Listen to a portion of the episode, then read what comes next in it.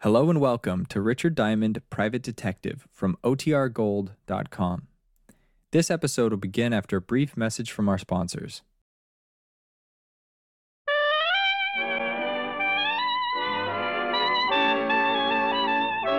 The makers of Camel cigarettes present Dick Powell as Richard Diamond, private detective.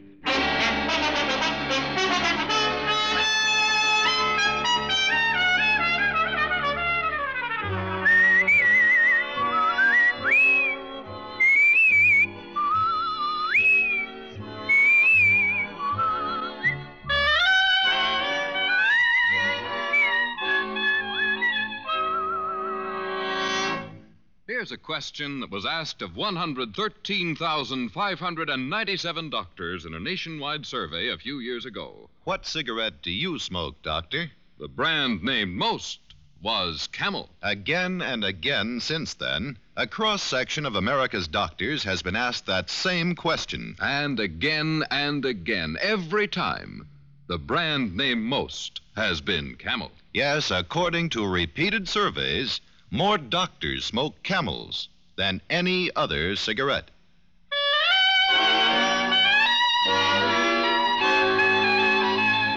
Now we bring you another transcribed adventure with Richard Diamond, private detective, starring Dick Powell.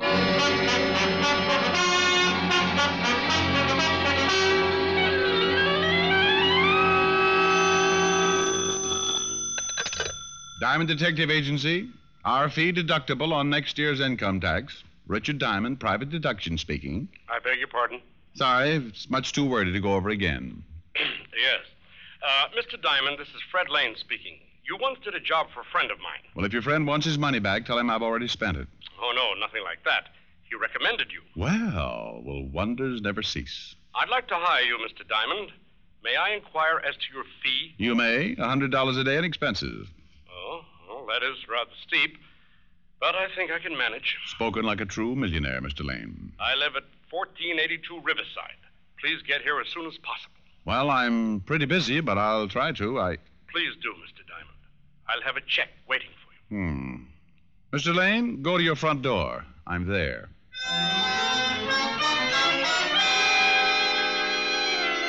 People who promise to have checks waiting are people for whom Diamond loves to work. I went downstairs, picked up my car, and drove to the address on Riverside. Rang the doorbell, the door opened. Then my blood pressure started doing push ups. She was tall, blonde, and wore a dress that would have even been banned on television. You must be Mr. Diamond. Well, how can you tell? Don't other men drool? Come in, please. Fred's expecting you. Fred? Mr. Lane, my husband. Oh. This way, please. Fred's in the den. I do hope you'll be able to help us, Mr. Diamond. Well, so do I. Mrs. Lane, what seems to be the trouble? I'll let Fred explain to you. This whole business is, has got me rather upset. I. It's in here. Fred, Yes? Mr. Diamond's here. Oh, good. Come in, Diamond. Come in. I'll be upstairs, Fred. Of course, dear. Sit down, Mr. Diamond. Thank you. Well, you got here in a hurry. You're certainly true to your word, sir. Well, I owe it all to my Boy Scout training. Well, here is our promised check. Ah, good, good. Now that we're both men of our word, let's make with some more words. Why do you want to hire me, Mr. Lane? It's about my wife, Mary. She's being blackmailed, Mr. Diamond. Oh, I see. It's been going on for a month now. Finally, last night she broke down and told me all about it. All about what, Mr. Lane? Why is she being blackmailed? She made a few mistakes before I met her. No reason to go into that now, but the blackmailer knows all about those mistakes. You speak as if you knew who the blackmailer was, Mr. Lane. I do. Perhaps I should clarify that a bit, however. I don't know the man personally, but Mary tells me he was a classmate of hers during her college years. Mm-hmm. She told me his name was Lewis Dixon and that he was staying at the Brewster Hotel on 35th. I went there this morning to have it out with him. And? He checked out last night. Huh. Uh, Mr. Lane, I still don't see why you hired me. Now that your wife's told you about the blackmail, you could just report it to the police. Next time this Dixon guy calls, they'd nab him. I'm not interested in turning him over to the police, Mr. Diamond. I don't quite follow you. I'm only interested in seeing that he doesn't bother Mary anymore. When you locate Dixon, let me know. I intend to give him a thrashing he'll never forget. That's letting a blackmailer off pretty easy, Lane. Perhaps. But if we prosecute, well, publicity and all, I think Mary's gone through enough. Like I say, all I'm interested in is seeing that he doesn't bother her anymore. Call me about five and let me know what progress you made. Good day, Mr. Diamond, and good luck. And that was that. Go find a blackmailer, Diamond, so your client can beat him up. Screwy? you bet. But the $100 check in my pocket made up for my own feelings on the case, and I set out to find one Lewis Dixon blackmailer. Lane seemed to think Dixon would have a record, and if he was right, Lieutenant Walt Lemonson could give me a lead. It was almost noon when I parked in front of the 5th Precinct and walked into Walt's office. Well, oh, Ricky boy, pull up a chair. Just in time to watch me finish my lunch. Oh, you are so generous, Walter. No thanks. No thanks, what? No thanks. I won't have a piece of your pie. What's wrong with this pie? My wife made it. That's what's wrong. You insinuating my wife's a bad cook? Of course not. She just bakes fattening pies. They're too doughy. For How do me. you know it's too doughy before you taste You it? can tell by looking at it. That's ridiculous. Here, now let me cut this piece in two. There. Now try it. Oh, Walter. Go on, try it. Ah, well. Mm, Yeah. yeah. Is it doughy? mm, not in the least. I guess that proves she. Wait a minute. Something wrong, Fatty? You've eaten my wife's pies at the house before. You never thought they were dough. do. Uh, pour me some coffee, please, Lieutenant. you know, I should book you for swindling. What do you want down here, anyway? Oh, just a little peek at your files. Who is it you're looking for this time? Guy by the name of Lewis Dixon. Ever hear of him? Dixon. You know, Ralph Dixon, a pickpocket. Herbie Dixon, a con man. Well, I can't place a Louis Dixon offhand. What's his racket? Blackmail lately. Oh, charming. Why haven't we been called in on the case? But my client doesn't want publicity. Besides, he just wants to poke the guy in the snoot a few times and tell him he's been a bad boy. What? Yeah, yeah, yeah, that's right. Uh, finish what's left of your pie while I go through the files. And, uh, uh, Walt, Yeah? have your wife bake lemon meringue next time, huh? Oh. I checked the files. There was nothing on Lewis Dixon. I thanked Walt, went to my car, and drove across town to a little bar called the Bat's Cave. The Bat's Cave was as dingy as the name implied, but I didn't go there for entertainment. I was looking for Rabbit Jones, the guy who knew more about the underworld than Rudolph Halley. Like most informers, Rabbit Jones was a mean, whining character, and he didn't like me any more than I liked him. But he did like my money, and I liked his information. It was always a fair trade. I found him in the last booth, nursing a half filled glass of beer. Ah, hello, Rabbit. Uh-huh. Oh, Well, now that's a cheerful greeting. You must have won a horse race today, or weren't you running? Uh, big joke. Ha ha. Bill. Oh, Rabbit, you spread sunshine wherever you go, don't you? Eh, eh, Who asked you to sit down? Oh, Diamond, I get sick of you private dicks. Go bother someone else. Oh, drop the small talk, Rabbit. I won't pay over the usual price, so don't make your information hard to get. Eh, Maybe I got none to sell. Pal, the day you stop selling information, I start knitting argyles. Okay, okay. Who is it? Lewis Dixon, Where's the dough? you know I always pay. Well, this ain't my week for trusting people. Fork it over. Suit yourself. There. Now about Lewis Dixon. Uh, never heard of it. And I, eh, let go of Now, don't me. get smart, Rabbit. I pay for talk, straight talk. Okay, okay, take your hands off of me. Hi there. Ah, ah. You rough boys got to show your muscles, huh? Oh, shut up. You don't get my money unless you earn it, Rabbit, so start earning. Yeah. Like I say, I never heard of a guy named Lewis Dixon. But you know, with my contacts, I can find out about him, so drop the rough stuff. How long will it take? Well, that all depends. What's this Dixon guy's line? Blackmail? There's a chance he might have been mixed up in some other rackets the past few years. Uh, give me two hours. If he's been around lately, I'll find out. Now make it one hour. I'll meet you back here. Yeah, okay. A diamond. Yeah? I wish I had more nerve. If I had more nerve, I'd slip a shiv in you some night. Oh, I wish you had more nerve, too, Rabbit. I'd enjoy beating you to pieces for trying it. On your way, punk. Rabbit shuffled out of the bat's cave with a slow, heavy step, like a man reluctant to step out into the sunlight.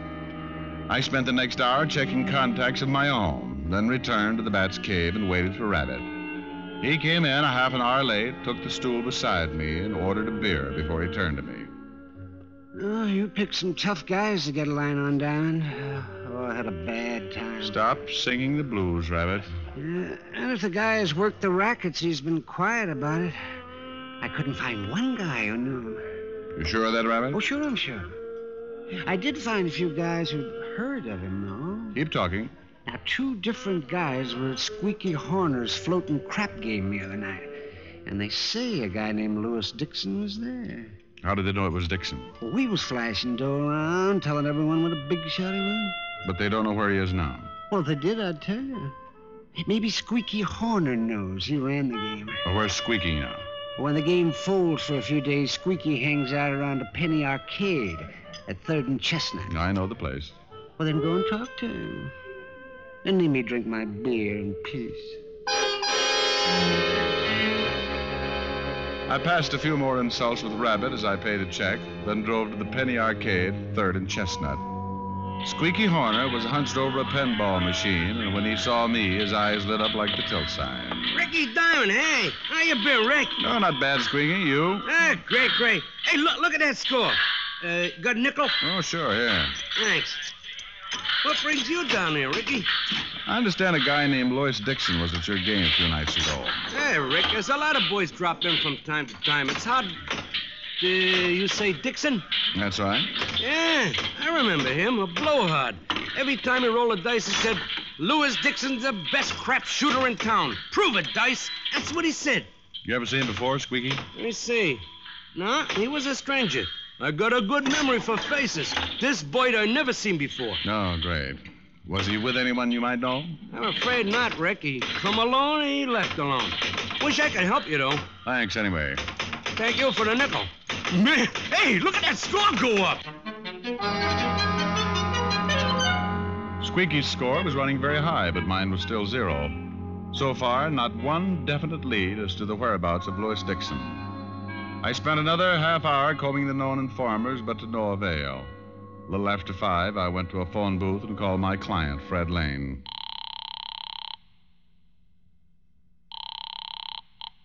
Hello? Mr. Lane? Who's this? Richard Diamond. Uh, It's Walt, Rick. Walt, what are you doing there? Can't you guess? Oh, no. Uh-huh. Red Lane, your client, Rick? Yeah? Better get over here right away. You are now unemployed. Lane? That's right. Murdered.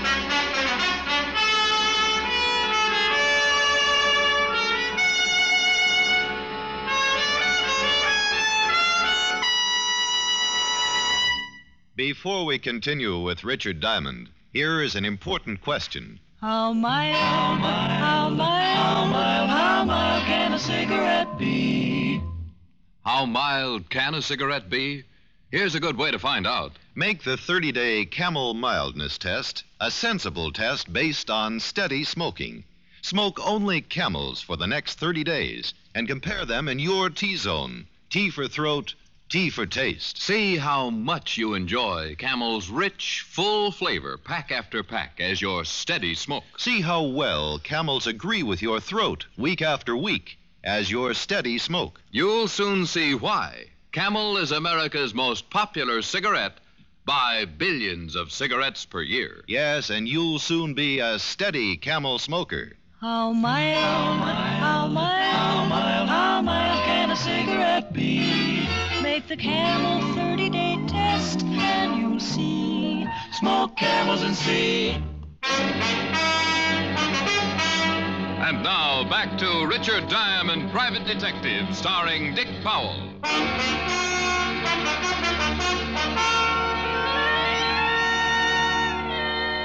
Fred Lane's body lay on the floor of his den. There was a letter opener lying beside the body, and it fit the hole in his back. Tomorrow morning's paper would carry Fred Lane's obituary. It would tell where he was born, what he did with his life, and when he died. But it wouldn't tell who killed him. And that's what I wanted to find out. Looks like you really put up a fight, huh, Rick? Yeah, the room's torn up a lot. Who did it, Walt? Louis Dixon, the guy you've been out looking for. Do you have him? Uh-uh. Mrs. Lane gave us the information. Seems Dixon came into the house about two hours ago. He wanted more dough for Mrs. Lane. Pretty nervy to come right here. Yeah. Guess she figured Lane might be out. Anyway, Mrs. Lane called her husband. Fred came in, invited Dixon into the den for a talk, and sent Mrs. Lane upstairs. Oh, well, that fits. Lane starts beating up Dixon. Dixon grabs the letter opener and kills Lane. Huh? Hmm? That's the way it figures. Mrs. Lane said she heard a struggle, but her husband had told her to stay in her room, and then she heard Dixon run out, so she came down and found the body and called us. Hmm. Did you get the prints off the letter opener? No. Miss Lane said Dixon was wearing a pair of gloves when he came in. Oh. That's how I never took them off. Hmm. Oh, that's great. Well, Fatty, I hope you have more luck picking up Dixon than I had. Nobody around town seems to know him. Well, Miss Lane gave us a good description. I put out an APB. What about you? You still on the case? I was about to give it up when I phoned. But I can keep going as long as my legs hold up. Good. I'd like to nab this Dixon guy as quick as possible. Me too, Walt. I don't like people to go around killing my clients. Just isn't good for business. The boys were taking the body down to the morgue as I left. It looked like a hard day for my shoe leather. The only thing I could do was keep pounding the pavement in search of someone who knew or had known Lois Dixon. Cigarette stands, boogie joints, cheap boarding houses, nothing. Down to the Bowery, Mission, small bars, guys on the corners. Louis Dixon? Yeah, never heard of him. And so it went. I headed back for my office in the comfort that comes when you sit in a chair with your feet on the desk. But when I reached the entrance of the office building, Squeaky Horner was standing there waiting for me. Hey, Ricky, where you been? I've been waiting here a long time, almost an hour. Oh, what's on your mind, Squeaky? You still looking for Louis Dixon? That's a silly question. Why? Because I seen him about an hour and a half ago. Are you sure? Sure, I'm sure. I got a good memory for faces. After I leave the arcade, I'm walking up third and I see him. Big as life. Where is he now? I tail him, see? He goes into Henry's flop house. He's staying in one of Henry's rooms. Uh, uh, not in a hall like most of the guys. He's under another name. What name, Squeaky? Jack Layton. You want I should take you to the place, Ricky? Yeah, Squeaky. I want this you should.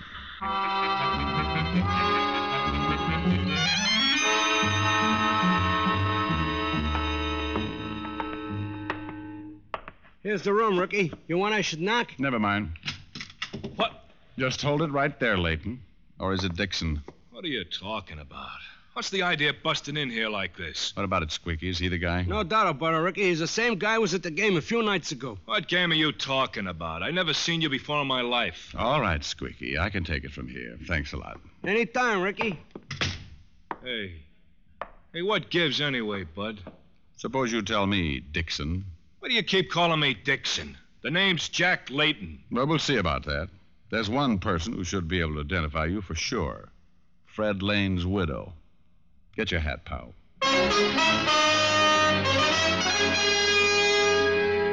Well, it looked like the end of a hard day. I forced Layton or Dixon outside and into my car. Then we drove to the Lane house on Riverside. The police had left, and Mrs. Lane was alone. I took my man inside, and Mrs. Lane looked at him closely. I knew it would be just like the movies. She'd point and say, That's him. That's the man, Mr. Diamond. I'm sorry, Mr. Diamond. What? I've never seen this man before in my life. This, dear children, is the story of why a detective gets ulcers. But as I was driving Leighton back toward town, I began thinking. Squeaky Horner had never been wrong about a man before. And why had Dixon been so hard to locate? I hadn't been able to turn up one man who knew him. So instead of driving Layton back to his room, I drove to the Brewster Hotel, where Lane said Dixon had been registered for a week. There it was a different story.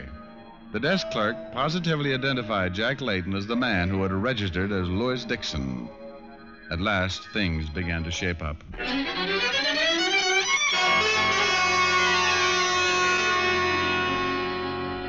Why did you bring me here to your office? I want to get back to my room. You heard what the desk clerk said. You registered as Lois Dixon. Why? Oh, that desk clerk was loony. He made a mistake. You heard what Mrs. Lane said. She never saw me before. So she said. But I think differently, Leighton. And up here all alone, we can have a nice little chat. You're going to tell me all about it. I got nothing to say. No? Well, then suppose I open the conversation. now, that was a first sentence, Leighton. Now, do I start on a paragraph, or will you talk instead?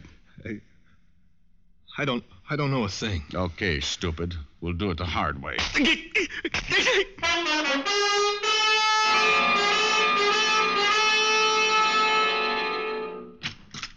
Yes?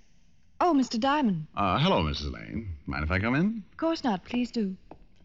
Uh, suppose we go into the den. I'd like to have a little talk with you, Mrs. Lane. Well, I'm sorry. I'm not feeling too well, Mr. Diamond. The shock and all. Oh, yes, yes, of course. It, it must have been trying, my bringing that Leighton man here for you to identify. Well, yes, it was. It. Uh, if you could come back tomorrow, perhaps. Oh, I, I'm afraid not, honey. Now. Very well. I'm sorry you picked up the wrong man, Mr. Diamond. Oh, sure, yes. No, It's funny. Two other people swore he was the man known as Louis Dixon. Well, it's hard to identify someone accurately, I imagine. But I was certain he wasn't Dixon. Mm-hmm. Well, well, you've tidied up the den quite a bit. Just what is it you wanted to talk to me about, Mr. Diamond? Well, there's no hurry, no hurry. Say, this is a handsome room.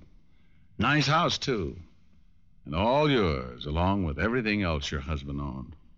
It's rather a cruel thing to say. Oh, come off it, Mary. It was a wild scheme. What do you mean? I mean that you invented a phony character, a Louis Dixon, and set up a murder with every clue pointing to a man who never existed. Crazy. No, no, Mary. You were crazy to think a stunt like this would ever work. You hired a bum named Jack Layton, gave him money, had him register at the Brewster Hotel as Louis Dixon. Then you had him hit some of the gambling joints and make sure people heard his name as Louis Dixon. Then he was to disappear. I won't stay here and be insulted. No? Oh, soon I'll take you down to headquarters. You can be insulted there. Well, I hope you have proof, Mr. Diamond. You'll need it. Well, Leighton was reluctant at first, but let's say I persuaded him to talk. I dropped him by the fifth precinct on my way over here. How much do you make as a private detective, Mr. Diamond? Oh, Mary, Mary, don't talk like that. First chance you got, you'd stick a knife in my back, too. Well, it was just a suggestion. After all. No, no, drop it, drop it now. Well, well. First a letter opener on your husband, and now you try to bean me with a paperweight. Honey, you're just not safe around a desk, are you?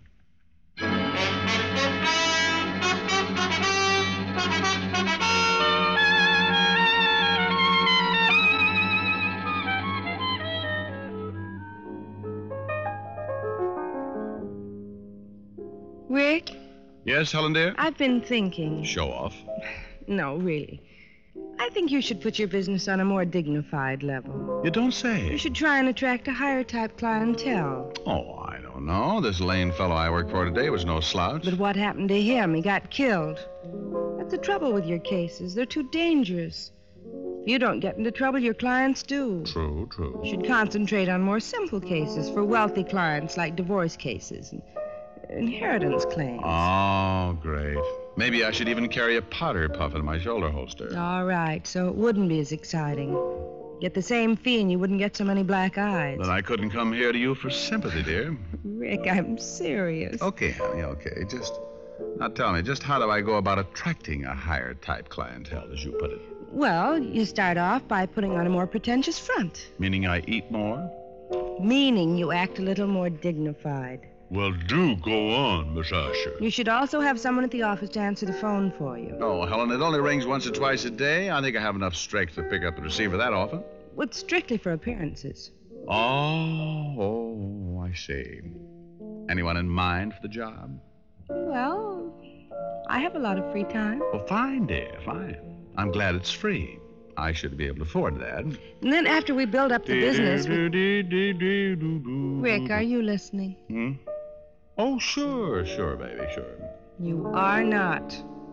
You're just waiting for me to take a pause so you can sneak in a song. Oh, honey, how can you be so suspicious? But uh, since you did bring up the matter, I should have known better. Oh, live and learn, dear. Live and learn. If they ask me, I could write a book about the way you walk and whisper and look. I could write a preface on how we met so the world would never forget. And the simple secret of the plot is just to tell them that I love you a lot. Then the world discovers as my book ends how to make two lovers of friends.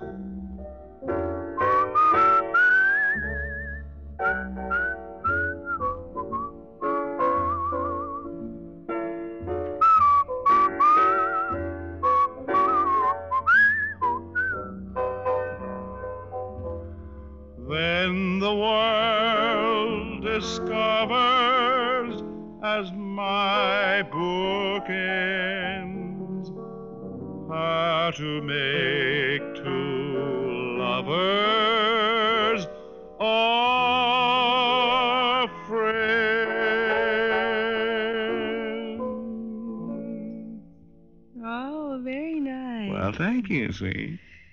Only now let's get back to your business. Oh, who wants to talk about business? Come here. Now, Rick, stop it. Rick, I wanted to. Oh, Rick. Oh, now, uh, now then, you were saying I shouldn't get on a more dignified level. I was? Oh, that's what I like. A gal with a one-track mind.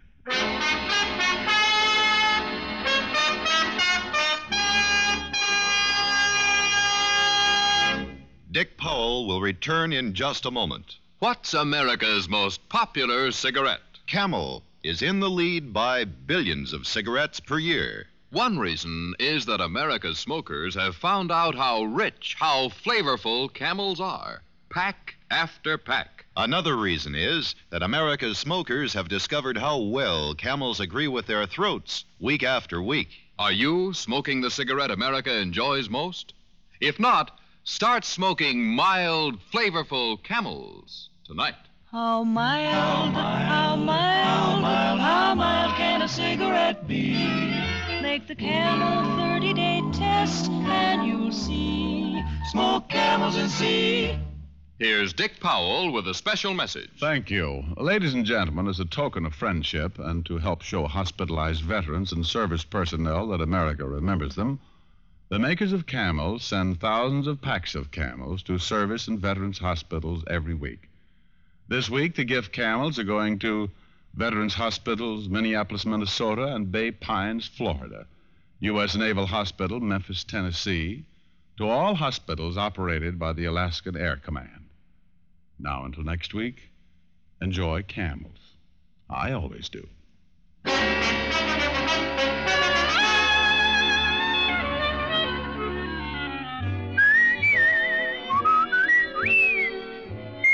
Tonight's adventure of Richard Diamond was written by Dick Carr with music by Frank Worth. Virginia Gregg was heard as Helen Asher and Alan Reed as Lieutenant Walt Levinson. Others in the cast were Benny Rubin, Mary Jane Croft, Howard McNear, and Peter Leeds. Richard Diamond, Private Detective, is transcribed in Hollywood by Jaime Del Valle. Be sure to listen to another great camel show, Vaughn Monroe and the Camel Caravan, every Saturday night. Listen next week for another exciting adventure of Richard Diamond, starring Dick Powell. Now stay tuned for This Is Your FBI, followed immediately by Ozzie and Harriet over most of these stations.